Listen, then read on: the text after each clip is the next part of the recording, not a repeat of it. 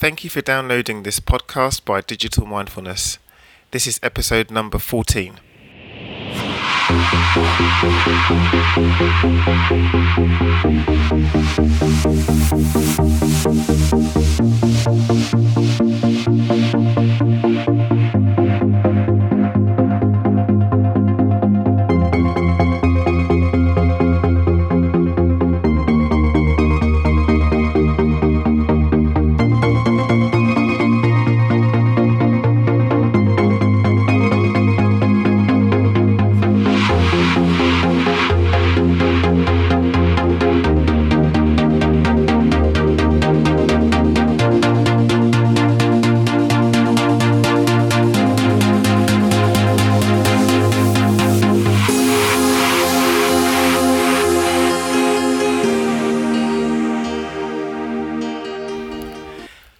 Hello, and welcome to the Digital Mindfulness Podcast, where each week we speak with experts who are at the cutting edge of exploring what it means to be human in the digital age and how digitized society impacts upon our organizations and our lives. Today I'm speaking with Jack Cooper, director of the technology company Doppel. The product they've created and the area of research that they're involved in is absolutely fascinating. They've created a wearable device that works in tandem with the natural rhythms of your body to make you feel more naturally alert or relaxed. This burgeoning area of research, called empathic computing, has great potential to help professionals and people in their personal lives to naturally and deliberately achieve a state of focus or relaxation. I'll let Jack tell you more about it. Before we get going, I want to take a quick moment to tell you about our online conference taking place on the 3rd and 4th of March 2016. The conference brings together experts from a whole host of fields, from technology to psychology, philosophy, and others, to share wisdom and actionable skills on ways that we can enhance our personal and professional lives in the digital age. Be sure to register now for $100 off the general admission price. Okay, so let's talk empathic computing with Jack Cooper from Doppel. Okay, so Jack, thank you so much for joining us today. Um, I'm really excited about learning a little bit more about Doppel and what you guys do and everything like that. But before we start, I was wondering if you can just tell our audience a little bit more about yourself. How did you find yourself coming to working on this project and with this company? Um, so, I'm a mechanical engineer by training um, and was a filmmaker before I went into into that world.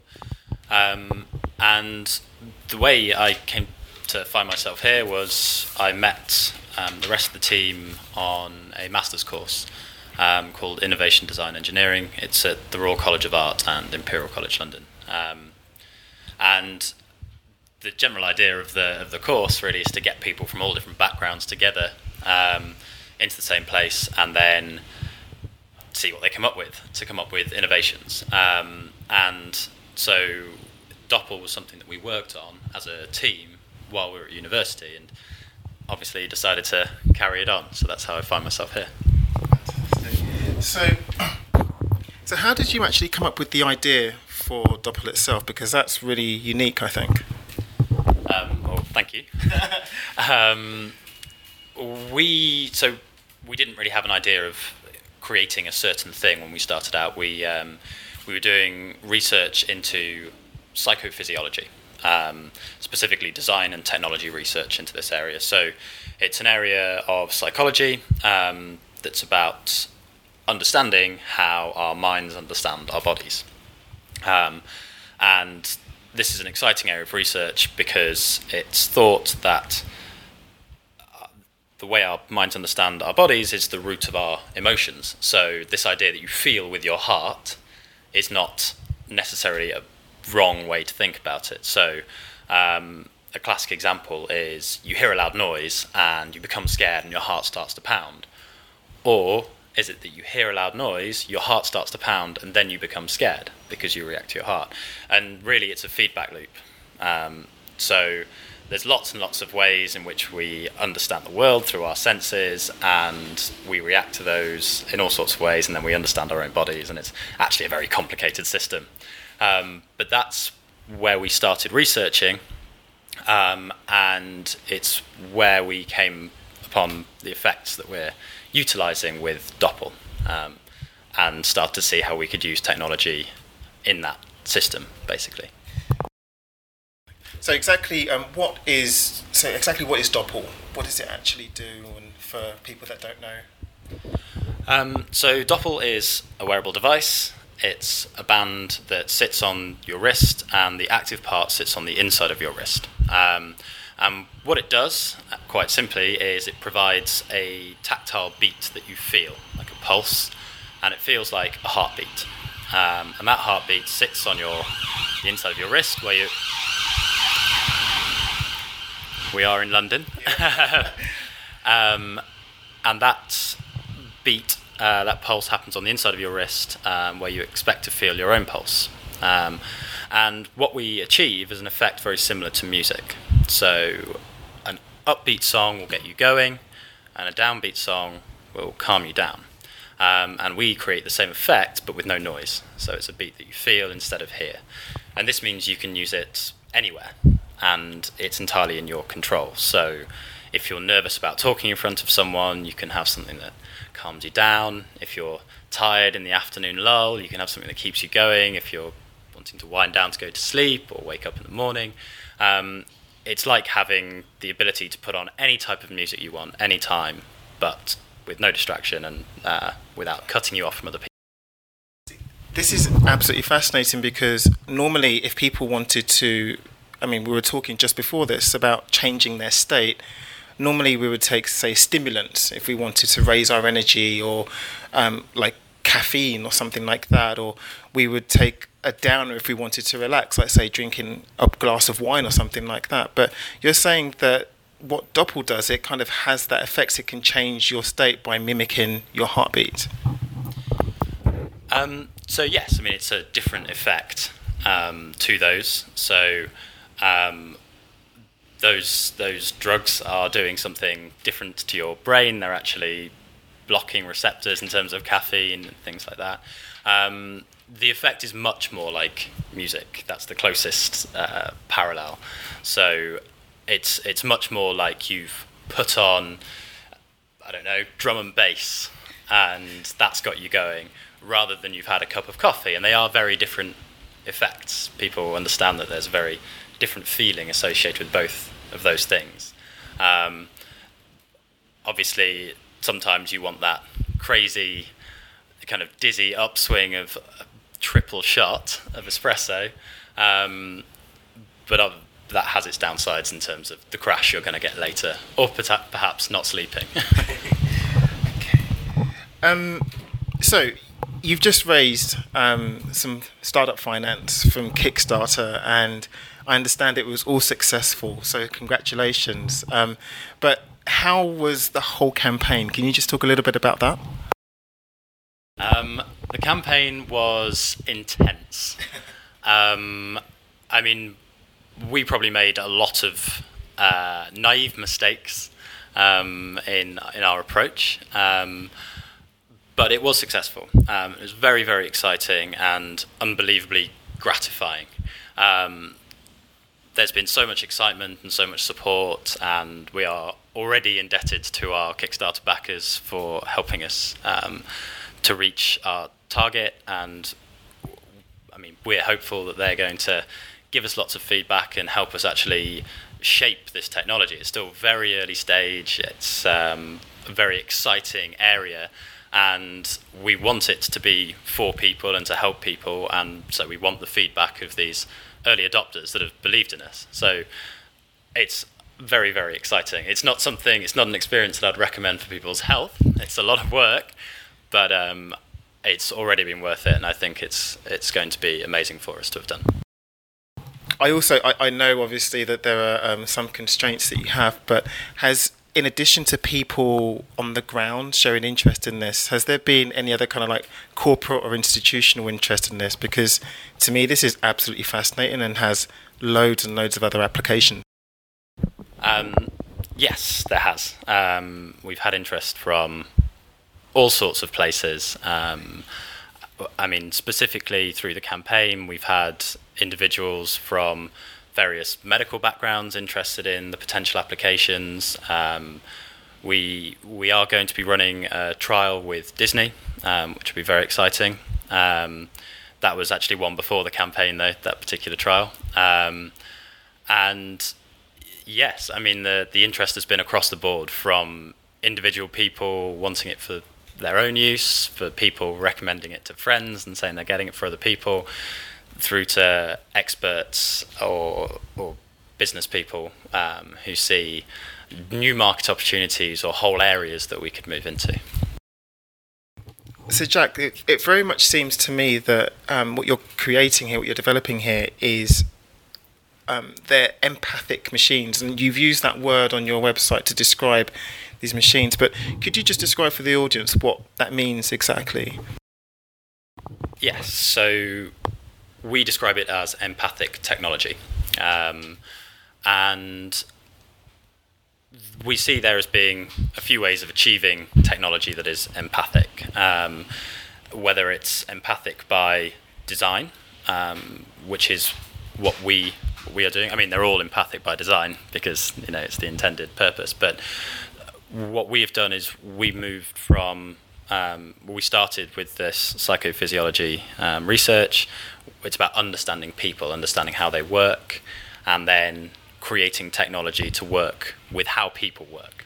Um, and it's that's what it is. That's the core technology that's at play. Um, so that's why it's empathic because it's built on an understanding of people.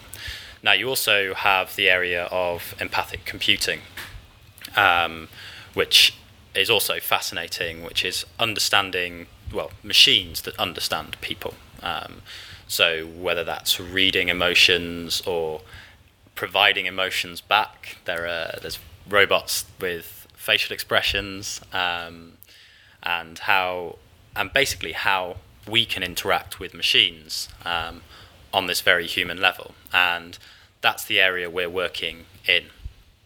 Um, and really, it's it's going to be a combination of the two. Always, it's going to be designed fundamentally to work with people, and then if you have very intelligent computing that aims to understand people on a human level, um, that's the area we're talking about. How how then if um, by working in, say, empathic computing, developing technologies that are empathic, how would that improve the computing experience for people, digital experiences?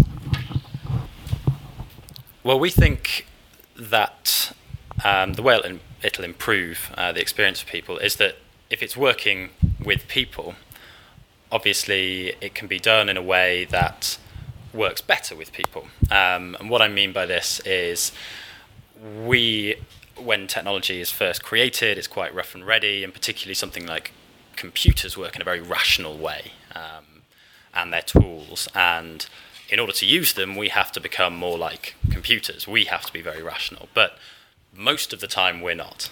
Um, we're irrational and creative and emotional, and and we can create tools that work with us on that level more, and that will not only be a more pleasant experience for us, but also is much less stressful for us. Um, it can help us in our emotional and creative needs as well, um, not just as a tool for our use. And this is happening in across the board everywhere. Um, if you if you look at design of these objects, if you look at an Apple Mac that has a pulsing light that's at about the rate of breathing.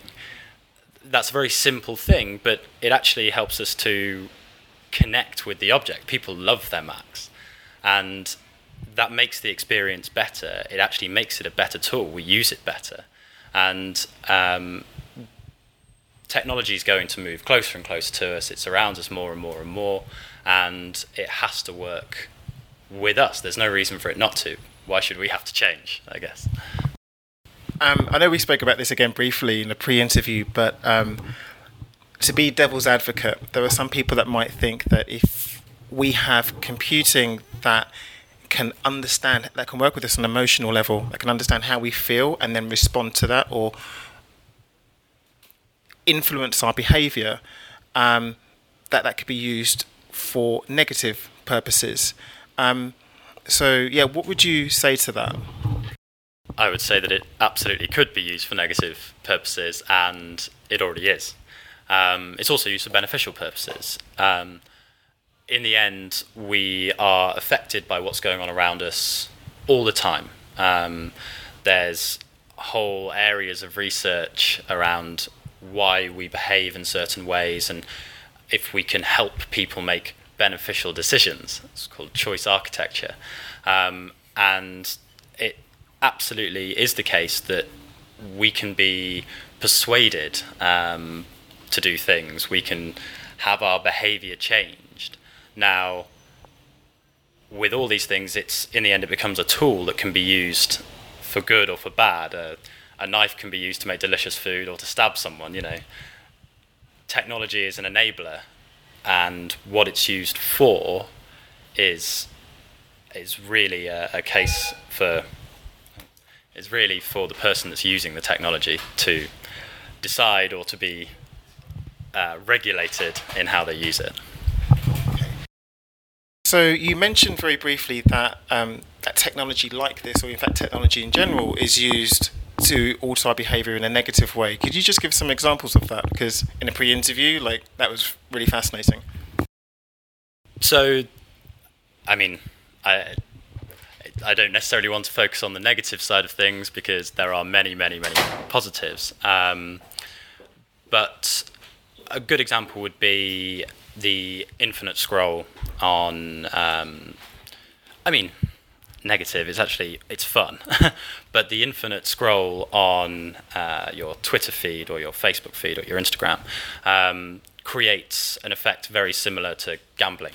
Um, so you get random rewards. You never know when something interesting is going to come up. When um, something that will make you smile or will shock you is going to happen and give you this reaction. And because it's random, it, it plays on our reward mechanisms and what we like. Um, that being said, it's not necessarily negative um, because it's it's fun, it's nice. We have a positive response from that. It's when you spend too long doing it. It's probably not a good thing. Um, another example of where there's a bit more conscious manipulation is obviously in retail and advertising.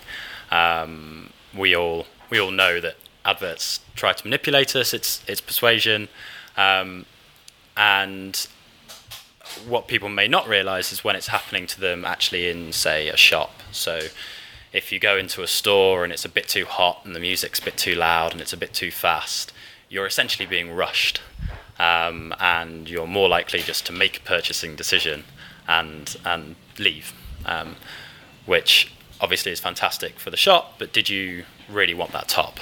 You know. So, um, all right. So I'm not going to be devil's advocate anymore. I want to talk about the positive applications of this because I think I just on my own, I think that there are, could be many. Um, but again, we were talking previously, or I was telling you previously about how this could be used, say, for, for children to um, calm them down when they're feeling distressed, or say in financial services where you know to kind of help traders, for example, make make better decisions. Um, but what, I don't know, from your perspective, where are some of the positive applications that you can see Doppel being used? Um, well, obviously, I think there's myriad ways in which Doppel is going to have a positive effect. Um, so, I mean, in a very general sense, um, people want to control how they feel. Um, I say control, they want to be able to affect how they feel. Um, so I gave the examples of if you're tired in the afternoon or if you're nervous about talking in front of people. Um, so kind of in general life, you can use it um, and avoid some of maybe the negative uh, sides of things like stimulants. Um, but in more extreme user cases, you might have someone that suffers from anxiety, and can you help them to stay calm? Um, or somebody that uh, we have amazing results um, using Doppel uh, well, the, when Doppel was tested independently by a psychologist for its ability to improve focus. So if somebody struggles with focus, maybe ADHD, um, or probably quite mild forms, but um, could it help people to remain focused, stay focused, um, reduce the drugs burden, um, that kind of aspect. Um, there's plenty of careers where um, or jobs where it's important to stay calm and focused. Um, and in all these cases, being able to do it in a way that's very natural. It's a, just a natural response that we have to a stimulus. Um, we're not, you know, cutting out any of the steps. We're not sending uh, an impulse into your brain. We're not, um, you know, changing something chemically within you. It's very much uh, this is how we respond to the world, and we're kind of, you could almost call it environment hacking, I suppose. Um, we're just putting in a stimulus in place that you have control over.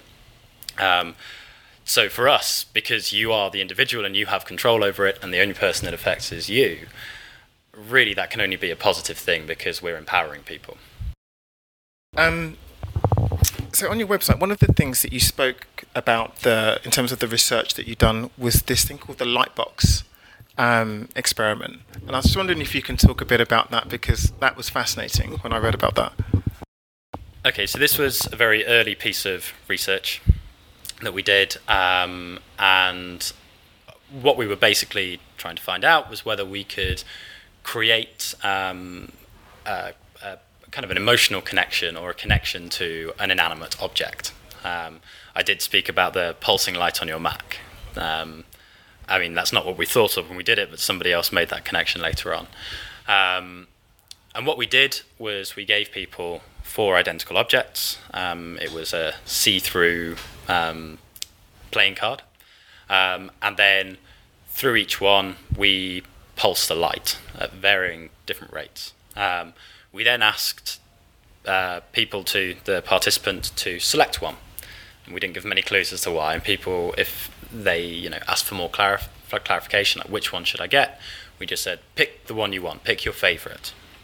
Um, and people picked. And this was a very rough and ready experiment. It was not controlled. Uh, obviously, we tried to put in structures in place to make sure that we didn't um, to skew the results at all. Um, but what we found, um, and it didn't really matter on the environment, um, what we found was that people would select the one that was closest to their own heart rate. Um, they were much more likely to do that. So people were perceiving um, these objects and they were preferring the ones that, in a very small way, were most similar to them.